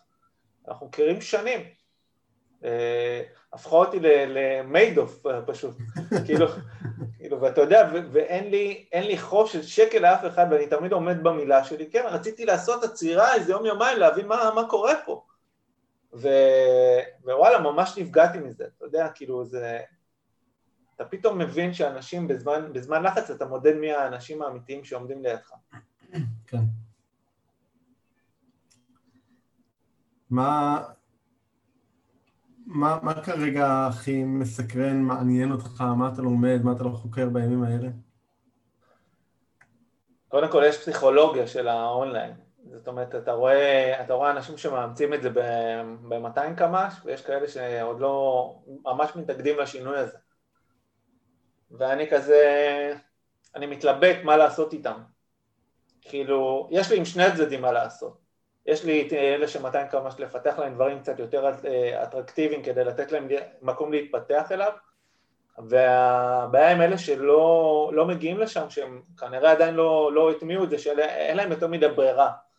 סתם אני אתן לך דוגמה, נגיד סוכני ביטוח, שעדיין מתעקשים להגיע פיזית לאנשים כדי לעבור איתם על הביטוחים שלהם. זה, זה כאילו, זה נשמע לי הזיה היום. אה, ואני גם... רואה סוכני ביטוח כאלה שאימצו את הזום, שפשוט עושים כפול פגישות, הם, הם פשוט לוקחים את הלקוחות. עכשיו, מה שקורה זה שבדרך כלל זה קהל קצת יותר מבוגר, והוא יושב על תיקי ביטוח מאוד כבדים, והוא לא מבין ש, ש, שדווקא הפנסיה שלו, וזה הפנסיה שלהם, הולכת אה, להישחק בצורה מאוד מאוד רצינית, וזה לא בגלל הממשלה ולא בגלל שום דבר, אלא זה בגללם. זה, זה בגלל שהם לא מאמצים את, ה, את השינוי הזה. ו, וזה אחד העצות שלי הכי גדולות, זה כל אחד ש, ש, שיוריד רגע, ו, וכתבתי על זה פוסט שזכה להרבה מאוד שיתופים, ש, שנקרא אל תגידו בגלל, תגידו בזכות. תנסו רגע לאמץ כל אחד ו- ו- ולא להגיד, בכל דבר אגב בחיים, לא להגיד בגלל שקרה לי כזה דבר אני ככה, אלא בזכות, uh, אתה יודע, נגיד לא בגלל הקורונה אז התיק הביטוחי שלי ירד, אלא בזכות הקורונה אני פוגש היום אנשים בזום ואני לא צריך לנסוע אליהם, בזכות הקורונה הגדלתי את התיק הביטוחי שלי במאות אחוזים ואני רואה את זה קורה, אני רואה את זה סוכני ביטוח שכן מאמצים ושלא מאמצים וזו דוגמה אחת קטנה, נגיד למאמנים מאמנים, אה, אתה יודע, אתה נראה לי כבר שנים עובד באונליין, כן. אבל יש המון המון מאמנים. אני התחלתי וובינרים ודברים כאלה ב-2008, עוד, לא, עוד לא היו וובינרים בכלל, זה עוד לא היה, טכנולוגיה לא הייתה כאלה. לגמרי. נושא זה טלפוני באודיו. אז, אז, אבל אתה יודע כמה בתחום שלך, אתה יודע, אנשים מתעקשים להיפגש פיזית אחד עם השני. והם כאילו לא, לא רואים שיש היום עולם שלם שפתוח לפניהם, אין גבולות יותר. נכון. ואתה יודע, אני רואה מאמנים אישיים שעדיין מתעקשים אה, להיפגש פיזית עם אנשים, כאילו זה נראה לי לא, לא, לא שפוי היום. ו... רציתי לשאול קודם על הסוכני ביטוח, תגיד, אותם אלה שמתעקשים על הפיזי הם גם אלה שנותנים את הלוח שנה בכל ראש השנה? זה, זה עדיין כאילו זה הדבר? זה בדיוק ככה, כן. ואתה יודע, הם אנשים מדהימים, אתה יודע, הם, הם בנו את עצמם בעשר אצבעות, הם, הם, המכוניות שלהם עוברות 70-80 אה, אלף קילומטר בשנה. אבל זה בדיוק העניין, זאת אומרת, נורא קשה לאנשים לעשות את השינויים האלה, כאילו, למרות שהמציאות משתנה, במיוחד היום היא משתנה בקצב פסיכוטי כבר, כן? כאילו, אנחנו, אתה יודע, אנחנו עכשיו בתקופת סגר בגל שני של קורונה, אם נקרא לזה ככה, אני, מעניין, אתה יודע, מעניין יהיה להקשיב לפודקאסט הזה עוד שנה ולראות באיזה גל אנחנו נהיה אז, אבל... וכאילו, וכל רגע יש שינוי כזה או אחר, והדברים משתנים, ואנשים עדיין, אה, כאילו מאוד קשה להם אה, לעשות את ההתאמה הזאת ולהשתנות. כאילו, דיברנו קודם עליך, שפתאום ממקום שלא עשית שיחות בכלל, לעשות שמונה שעות שיחות ביום, זה שינוי משמעותי, וזה לא טריוויאלי בכלל. אמ, קודם כל, אני מבין שלא כולם, אה, אתה יודע, לא... לא אף אחד מאיתנו לא עושה אותן פעולות. קודם כל, זה, זה, זה, זה, זה דבר ראשון. ואני מבין שהדברים שאני עושה לפעמים הם קצת חריגים באינטנסיביות שלהם. זה בדרך כלל טיפוס שהוא יזם, אה, יקבל הרבה יותר מהר שינויים, כאילו זה, זה העולם שהוא חי, זה העולם שהוא אוהב. אני אמרתי, אמרתי לאנשים, יש לי הרצאה כזאת מאתגר להזדמנות, ובמשך שעה אני מסביר למה התקופה הזאת זה התקופה הכי טובה שהייתה לנו מעולם, אה, במיוחד לטיפוסי יזמים. ואתה רואה את היזמים שיוצאים משם, הם יוצאים, שומעים את ההרצאה ואומרים וואו, אגב אם תרצו אני מוכן לשלוח לכם את ההרצאה הזאת, יש לי אותה אה, מוקלטת. ואומרים בואנה, אה, אה, יכול להיות שיש לנו פה הזדמנות למיזמים חדשים וישר יוצאים לדרך או משפרים את המיזם הקיים שלהם. ואתה רואה אנשים שוואלה אומרים לי, וואלה אנחנו לא מבינים כאילו איך, איך עד עכשיו לא, לא ראינו את זה. ולאט לאט מסתגלים. העניין הוא שאני קורא לכל סגר כזה אגב, אתה יודע, אם יש סולם, אז עוד עליית מדרגה בסולם, זה מאלץ לאנשים להתאקלם, ויש פה, פה חינוך שוק שאנחנו מקבלים אותו סופר באקסטרם, ואם יש, יש משהו שהוא בעייתי היום, כאילו, משהו שקורה היום, זה חינוך שוק שהוא, תחשבו רגע על הטלפונים הסלולריים, בעצם התחלנו עם המנגו הזה לפני כמה? לפני עשרים שנה? אתה זוכר את הטלפון של המנגו? זה היה הטלפון הראשון שלי. אני, אני זוכר, תקשיב, אני זוכר, הייתי, ב, הייתי סמל תורן בפיקוד דרום, בש"ג, אני זוכר שנכנס איזשהו אה, קצין מילואים עם תיק על הכתף, עם, עם טלפון, אתה יודע, זה, זה, זה נראה כמו איזה מ"ק 77 של פעם, רק זה היה וזה היה הטלפון האלחוטי הראשון, הסלולרי הראשון ש, שאני זוכר שראיתי. היה לי חבר שאבא שלו עבד בבזק, אז היה לו את הטלפון הזה, הבנן הזה, כמו שאתה מתאר אותו, היה לו את זה כן. מאחורה בג'ינס, הוא כל הזמן מתלהב, וככה היה, היה יוצא עם בחורות בזכות זה. היה אומר, תקראו, יש לי, יש לי טלפון סלולרי, היה ככה מתחיל איתם. אני חושב ששיחה עלתה אז כמו טיסה לרודוס. אז תסתכלו כמה זמן האבולוציה עד שהגענו לעידן של הסלולרי היום, כאילו שאנחנו, אה, בעצם הסלולרי הפך למרכז החיים הדיגיטליים שלנו. זה לקח עשרים שנה. ולעומת זאת היום, כל העניין הזה של וידאו, של אונליין, של... זה, זה, זה ב... אני מדבר איתך על משהו כמו כמה חודשים. זה, זה, האבולוציה פה היא, היא, היא מדהימה, היא, היא מרתקת אותי באופן אישי וגם כל אחד מאיתנו, זה מה שקשה לאנשים, שזה קורה יותר מדי מהר ממה שהם מסוגלים בכלל לעכל את זה. ותיקחו את זה בחשבון שגם אם קשה לאנשים עכשיו לעכל, הם יצטרכו, הם, הם, הם, הם, הם יקלטו את זה באיזה שלב, וברגע שהם יקלטו את זה, אתם כבר צריכים להיות עשר צעדים קדימה. זאת אומרת, לאמץ את זה כמה שיותר מהר, לחשוב איך אתם יכולים להשתמש בזה בעסק שלכם, ואין עסק היום שלא יכול להשתמש בזה. אין עסק, לא משנה מה אתם עושים. גם אם אתם ירקנים בשוק, אה, אתם יכולים להשתמש בזה.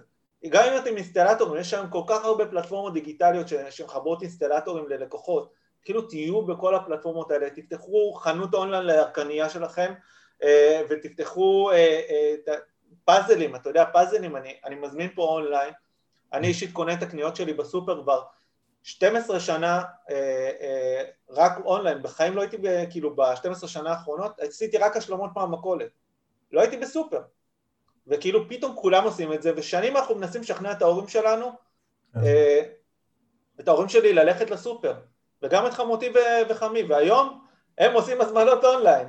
כאילו, אתם, זה, זה בדיוק השינוי שקרה פה, החינוך שוק הזה, שאחרי שהם סירבו שנים כי הם רוצים להחזיק את הפירות בידיים, והם רוצים להחזיק את הקופסת שימורים שלא תשתנה, לא משנה מי יבחר להם את זה, אה, והם לא שוברים את הגב יותר. והם מבינים היום שוואלה, נפתח להם עולם חדש. והם מאמצים, אבל יש כאלה שעדיין לא אימצו, והם יאמצו את זה.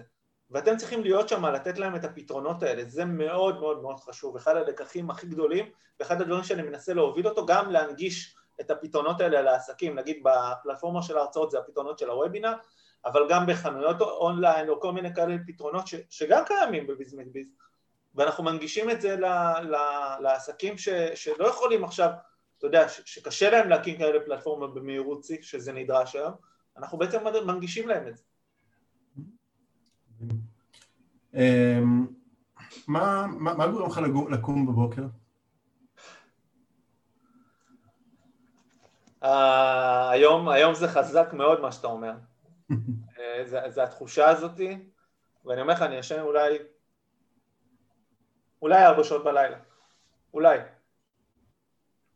כאילו זה ברמות שאני הולך לישון כל יום בשלוש-ארבע לפנות בוקר וקם בשמונה-תשע, אני קם כבר, ל, ל, ל, אני קורא לזה למלחמה, ל, ל, לעשרות אם לא מאות אה, וואטסאפים, לכל מיני שינויים שקרו במהלך הלילה. אה, סתם דוגמה, בערב יום כיפור היה איזה שינוי בזום שהשפיע לי על כל המערכת אונליין. יום שלם אני יושב ומאשר לאנשים אחד אחד פגישות אה, עד שנפתור את זה. זה, קמתי למלחמה, פשוט למלחמה. ועבדתי באותו יום עד ארבע לפנות בוקר לסיים תוכניה. אז אני קם כי אני יודע שיש משהו, במה שאני עושה היום, אני תורם ל, ל, ל, ל, למשק, פשוט ככה. אני עושה טוב לאנשים. ואם אני עושה טוב לאנשים וזה עושה להם טוב והם מפדבקים אותי, אגב אני מבקש מהם לתת לי פידבק, להגיד, להם, להגיד לי אם אני עושה טוב ואם היו רוצים יותר וברגע שזה קורה אני נותן להם את הנשמה שלי, אין לי שום בעיה עם זה עושה את זה באהבה ובחיוך, לקום מאושר בבוקר זה הדבר הכי הכי חשוב. אגב גם לאנשים היום שאין עבודה, כאילו קחו את התקופה הזו כהזדמנות לעשות דברים שגורמים לכם להיות מאושרים. כן, להרגיש טוב. כן, ת, תשנו, תצאו מעולם, ה... אם, אם אתם שכירים בכלל, אני, בטח אתה מדבר על זה המון, כאילו יש לכם פה הזדמנות להגשים מלא חלומות, ללמוד משהו חדש ולשנות מקצוע, אוקיי? אה, לפתוח עסק עצמאי מתחביב שאתם יכולים להפוך אותו למקצוע, אה, ללכת ללמוד, אה, לעשות המון המון דברים, שלא היה לכם זמן לעשות את זה, העולם עצר, וואלה. העולם עצר, הוא מתקדם במהירות שיא, אבל בעצם לכם הוא, הוא, הוא, הוא יכול פשוט לשנות הוא יכול לשנות גורלות לאנשים, התקופה הזאת. רק צריך, אתה יודע, לנשום שנייה, לחשב ולקבל את הדבר הזה, להגיד בזכות הדבר הזה ולא בגלל. איזה, איזה יכולת אתה חושב הכי משמעותית היום, היום בכלל, במיוחד אבל היום בתקופה הזאת, ל, ליזם או לבעל עסק שהוא צריך ככה להחזיק בה כדי באמת, לא רק לשרוד את התקופה, אלא באמת לשגשג גם בתקופה כזאת. קודם כל להיות בעשייה מטורפת, אוקיי? כאילו אתה צריך כל הזמן, לא, אל תנוח לשנייה, פשוט ככה. עכשיו אני אומר את זה למרות שבדרך כלל אני לא, כי, כי מכונית שאתה, אתה יודע, לוחץ על הגז כל הזמן, בשלב מסוים המנוע, המנוע ימות, אבל יש לנו תקופה שהיא מוגבלת בזמן, ואת התקופה הזאת צריך לנצל עד הסוף, אוקיי? כי, כי היא תחלוף, והעולם הבא, כאילו, כשנצא מה... מהתקופה הזאת, הוא לא יחזור הרי להיות אותו דבר, אתה צריך לחשוב מה הולך להיות ולהתאים את עצמך ותחשבו רגע על התחום שלכם ותחשבו איך אתם הולכים להשתלב בעולם הזה. אף אחד מאיתנו הוא לא חוזה עתידות אבל אנחנו יכולים כבר להבין איך זה הולך להיראות מקסימום טעינו קצת. אבל להיות בעשייה כדי שאתה תצא מפה, אתה תצא סופר מחוזק אה, וגם להיות אה, בראש מאוד מאוד פתוח, כל הזמן לחקור, ללמוד, אני כל היום יושב, קורא כל מיני דברים שקורים במדינות אחרות. בהתחלה, אתה יודע, הייתי אפילו קורא כמה יש חולים בכל מדינה כדי להבין, רגע, אם פתחו עכשיו את המסעדות בצרפת, רציתי לראות מתי זה חוזר וה, וה, וכאילו חשבתי שאנחנו נוביל בדבר הזה, מסתבר שאנחנו הכי גרועים בזה, אה, ב, ב, ו, ולא היה יותר מדי מה ללמוד שם, אבל היה ללמוד איך, איך אולי כן לעשות את זה. אה, אבל, אבל אתה, אתה כאילו כל הזמן חוקר איך זה, איך, איך, איך העולם מתנהל, כי פתאום נהיינו עולם כל כך קטן, אה, והסיסמאות האלה של אנחנו עולם קטן, הן מקבלות מאוד מאוד משמעות מאוד גדולה היום. כן. אה, וזהו, ותיפתחו, תיפתחו להמון דברים חדשים, תחקרו על פלטפורמות חדשות, אה, ובעיקר אל תהיו לבד. זה אחד הדברים, התובנות הכי חזקות אצלי. אל תהיו, אתם, מה, שאתם, מה, מה שקורה פה למשל בקורס הזה, זה, זה מדהים, כי אתם לא לבד יותר. וגם בביז מקביז אני רואה את זה, אנשים פשוט לא לבד. כי היום להיות עצמאי או להיות בעל עסק לבד, לא משנה מה גודל של העסק ככל שהוא גדול יותר זה נורא יותר.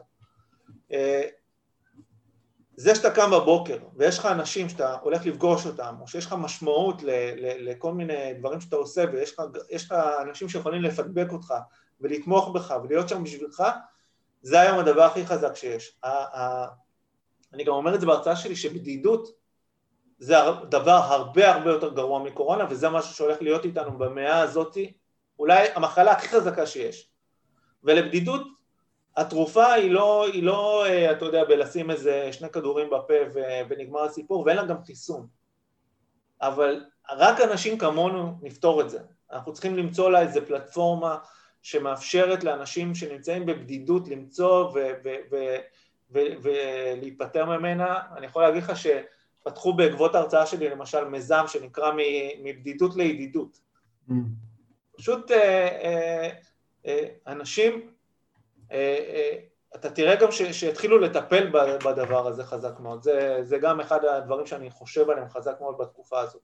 איך לפתור את בעיית הבדידות אבל בגדול, לא, לא מדבר איתך על אה, לפתור את זה למיליונים, ואיך לחבר בין אנשים, לא רק עסקים. אגב, פייסבוק מגביר את הבדידות, רק שתדעו. הוא ממכר אתכם בצורה... פייסבוק זה אחד ממגבירי הבדידות הכי גדולים שיש, כי אנחנו נהיים מכורים ללייקים האלה, ואז יש לנו תחושה שאם חס וחלילה באותו יום קיבלנו במקום 80 אה, לייקים קיבלנו 10 לייקים, זה מכניס אותנו לדיכאון מעבר לבדידות. אני חושב שזה רגע...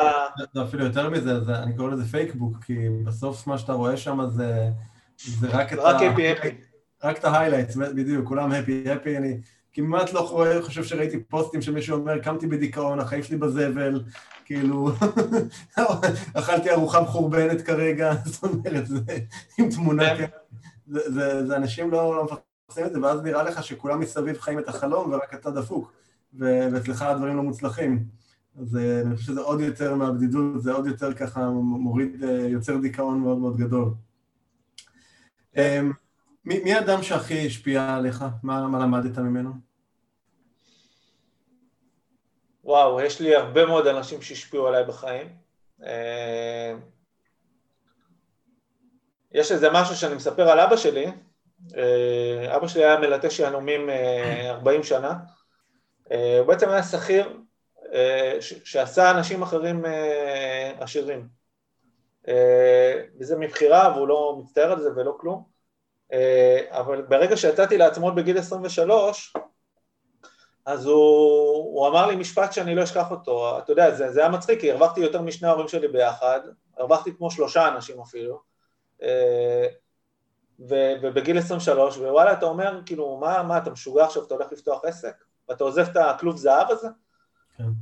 ואז הוא אמר לי, תקשיב, אני, אני, אני, אני ביקשתי ממנו ממש רשות, כאילו, אמרתי לו, זהו, נשבר לי, אני לא יכול להיות יותר שכיר, ואז הוא אומר לי, תקשיב, אבל יש לי רק משפט אחד, אני תומך בך, אבל יש לי רק משפט אחד, יש לי רק משהו אחד, בקשה אחת ממך, ואני מבקש ממך לעשות אותה עד הסוף, ואני רוצה שתגיד לי שאתה מסכים לה. ואז הוא אומר לי את המשפט הזה, שלעולם אל תחזור להיות שכיר. אם אתה הולך לעשות את זה, לעולם אתה לא הופך להיות שכיר יותר. ואם צריך את הגב, אני אתן לך את הגב, גם הכלכלי, גם הנפשי, הכל. אבל אתה לעולם לא חוזר להיות שכיר. אתה לא תעשה את הטעות שאני עשיתי. וואלה. וזו הייתה השיחה הכי משמעותית שהייתה לי בחיים. מעניין, אתה יודע, המשפט של אבא שלי יהיה הפוך. תחזור להיות שכיר. לא, המשפט שלו היה זה שאתה עושה טעות חמורה. אתה יודע, גם בהתחלה גם לי אמרו כאילו שאני עושה טעות, אבל אני אני מאוד מאוד מאוד עקשן, גם אתה מאוד עקשן, כן? כן, כן, כן. אבל יש לנו משפחה, המשפחה בכלל כולה, עכשיו, כולם עצמאים פה, כאילו, כולם יזמים, אז זה, זה כיף ככה להיות ביחד. טוב. אמרת שאתה לומד הרבה וזה, אתה קורא? אה, אני לא קורא ספרים, אה, למרות שספרים עשו הרבה, הרבה דברים משמעותיים בחיים שלי, אני קורא המון המון באינטרנט. אה, אז, אז מה מקורות ההשראה שלך באמת? תראה, אני כל היום נכנס, כל היום נכנס לכל מיני אה, אתרים של אה, אה, גם בלוגים וגם... אה, אה, אני סתם מקיש איזה מילת חיפוש שמעניינת אותי ונכנס לכל מיני אתרים ש, ש, שאף אחד לא מכיר אותם ומתחיל לחקור את זה. אני מאוד מאוד אוהב טכנולוגיה, מאוד אוהב דיגיטל, אני מאוד אוהב לחקור דברים דומים למה שאני חושב לעשות ב, שנמצאים בכל מיני מדינות זרות, גם אם זה מדינות ערב או, או, או, או צרפת או כאלה שפות שאני לא מכיר, היום אתה עושה גוגל טרנסלי ואתה מבין טוב מאוד מה, מה נעשה שם, אני אוהב לקרוא על מה, מה מאחורי הראש של היזמים, לשמוע, החלפתי בעצם את הספרים בפודקאסטים, אני שומע מלא פודקאסטים. אה, אגב, הפודקאסט עכשיו שאני שומע אותו זה סטארט-אפ או סטארט-אפ, גם את הפודקאסטים שלך. אה, זהו, זה מקורות ההשראה שלי. מה, מה אתה חושב שהילדים שלך לומדים ממך? אה, אני חושב שהיום הם מחוברים הרבה יותר למה שאני עושה. אה, והם מתעניינים בזה. אני, אתה יודע, היה איזו שאלה מאוד מאוד uh, מעניינת, נסעתי עם הבת שלי בגיל 11 וחצי, וכשאנחנו נוסעים ביחד באוטו, זה, זה הזמן כזה, אתה יודע, שלנו ביחד, והיא מתחילה לשאול שאלות, היא אומרת לי, תגיד, היא אוהבת כדורגל, כאילו, אבל ברמות uh, משהו, משהו מטורף, כאילו, היא כל היום רק מדברת ורואה כדורגל ומשחקת כדורגל, והיא שואלת אותי, תגיד אבא, למה אתה עושה יותר את הביזמק הזה אם זה לא מכניס לך כסף? היא שומעת את השיחות שלי פה בבית. אה, ואני אומר לה, תגידי, ואני אומר כאילו, איך אני הולך לעלות על הדבר הזה? מה אני אגיד לה, זה מפעל חיים, כאילו, זה בסדר, אני, אני מרוויח מזה כסף, אבל, אבל כרגע בגלל תזרים אני לא יכול למשוך משכורת, כאילו, מה אני אגיד לה? אה, ואז אמרתי לה, תקשיבי, היא מעריצה את דיבלה, שחקן של יובנטוס. ואז היא אומרת, תגידי, אם דיבלה לא משחק טוב, כמה, כמה, כמה זמן, מה, מה את חושבת שהוא צריך לעשות? הוא צריך לנטוש את המשחק, כאילו להפסיק לשחק כדורגל? היא אומרת לי, מה פתאום, הוא צריך להתאמן כמה שיותר ולהשקיע. אז אמרה לה, אני היום נמצא במצב הזה. אז אני מקווה שהם ייקחו, ייקחו את הדבר הזה, את זה ש, שלא מתייאשים בקלות, ש, שגם במצבים שהם לא כל כך נעימים לנו, אנחנו משקיעים ואנחנו משדרים אווירה טובה, ואנרגיה חיובית, ובסוף זה גם נושא פירות. הנה שאלה שאני אוהב. אם הייתי יכול לארגן לך שלט חוצות ענק במרכז העולם, אוקיי? שכל אחד בעולם יכול לראות אותו, ואתה יכול לכתוב עליו מסר אחד, מה היית כותב עליו? תגיד, לא הכנת אותי לזה, מה זה?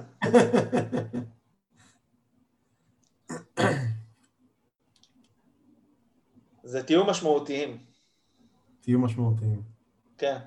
אני חושב שברגע שאנחנו באים לעולם הזה ורוצים להיות בו משמעותיים, התכונות שלנו מתגלות שם במלוא הדרם. זאת אומרת, אם אני בא עכשיו להיות משמעותי, אני לא יכול להיות בלי נתינה כדי להיות משמעותי. אני לא יכול להיות uh, בלי uh, uh, לחשוב על האחר, בלי להיות uh, בערבות הדדית, בלי להיות uh, באנרגיה טובה. כל התכונות שלי כדי להיות משמעותי חייבות להתבטא בצורה טובה. וברגע שהן לא באות בצורה טובה, אני כנראה לא אהיה משמעותי. אז uh, הנה המשפט שהייתי שם, תהיו משמעותיים. אני חושב שגם, אני חושב שגם מצאנו עכשיו גם את השם לפרק הזה, תהיו משמעותיים. וואו, איזה כיף. uh, מה, רוב האנשים לא, לא יודעים לגביך? הם לא יודעים הרבה דברים שסיפרתי פה, אני לא מאמין שסיפרתי אותם. בטוח לא יודעים לגבי הפורנו, אה? כן, אה? אה הם... לא יודע, אני, אני, די, אני די אופן בוק, אתה יודע, ערן, אני, אני ממש אופן בוק. אני, ברגע ש, שכיף לי עם בן אדם, ואני נפתח אליו ואני מספר לו הכל, מה שכן, הייתי, הייתי כן רוצה להיות בעתיד, אה, אני עדיין מתלבט בקטע הזה, כאילו, אני כן חושב שכדי להיות משמעותי יותר, אני כן צריך להיות יותר מעורב ברמה, ברמה המדינית. אה, וזה משהו שמאוד מאוד מציק לי, העניין הוא שאני עדיין לא יודע איפה אני אהיה משמעותי יותר, האם ברמה המדינית או ברמה של ביז מקביז. כאילו אני מרגיש שלא, שעוד השליחות שלי שם עוד לא, עוד לא מוצתה אפילו בהתחלה שלה. אה, אבל אני מאמין שברגע שאני ארגיש שאני אה, מאוד מאוד משמעותי ברמה של ביז מקביז וזה הגיע לאיזו תקרה מסוימת שאני מרגיש שאני, הנוכחות שלי שם פחות משמעותית, אני, אני כן אפנה לרמה המדינית. Okay. אוקיי. וינסה להיות uh, uh, משמעותי ברמה, ברמה הארצית, לא רק כלפי עסקים, אלא כלפי כלל, כלל הציבור. די, ענית לי על השאלה הבאה שתכננתי לשאול, שזה לאן מכאן ומה יהיה הדבר הגדול הבא שלך, אז... כן. אז, הנה ענית עליה. אוקיי. okay. יש ככה עוד משהו שהיה חשוב לך לומר ולא, ולא אמרתי? אה, לא, לא שאלתי, סליחה. לא, לא נראה לי. נראה לי שפשוט... אה, קודם כל האנרגיה פה היא כיפית כרגיל איתך. אה, לא, אין, אין פה איזה משהו, אולי, אולי רוצים לשאול אותנו. כן, תכף נפתח לשאלות, ואז רק תגיד ככה, אם מישהו רוצה ליצור איתך קשר, איך הדרך הכי, אה, הכי קלה, כמובן גם נשים קישורים לביז מקביס בדף של הפודקאסט. ו... קודם כל, ביז מקביז, אה, אפשר גם במייל שלי, משה שטרודלג'ימל.קום, זה המייל האישי שלי. אה, את הטלפון שלי אני כבר פחות נותן, בגלל שאני פשוט אה, לא מסוגל לעמוד בכמות השיחות, אבל אפשר כן לשלוח לי וואטסאפ. בכיף, אני, אני כן אתן אותו, רק לא להתקשר, לשלוח לי וואטסאפים, 054 80 81 099 ואם יש שאלות, כל דבר, רוצים, כאילו מה שרוצים, בכיף. אחלה. אז אה, תודה רבה, משה.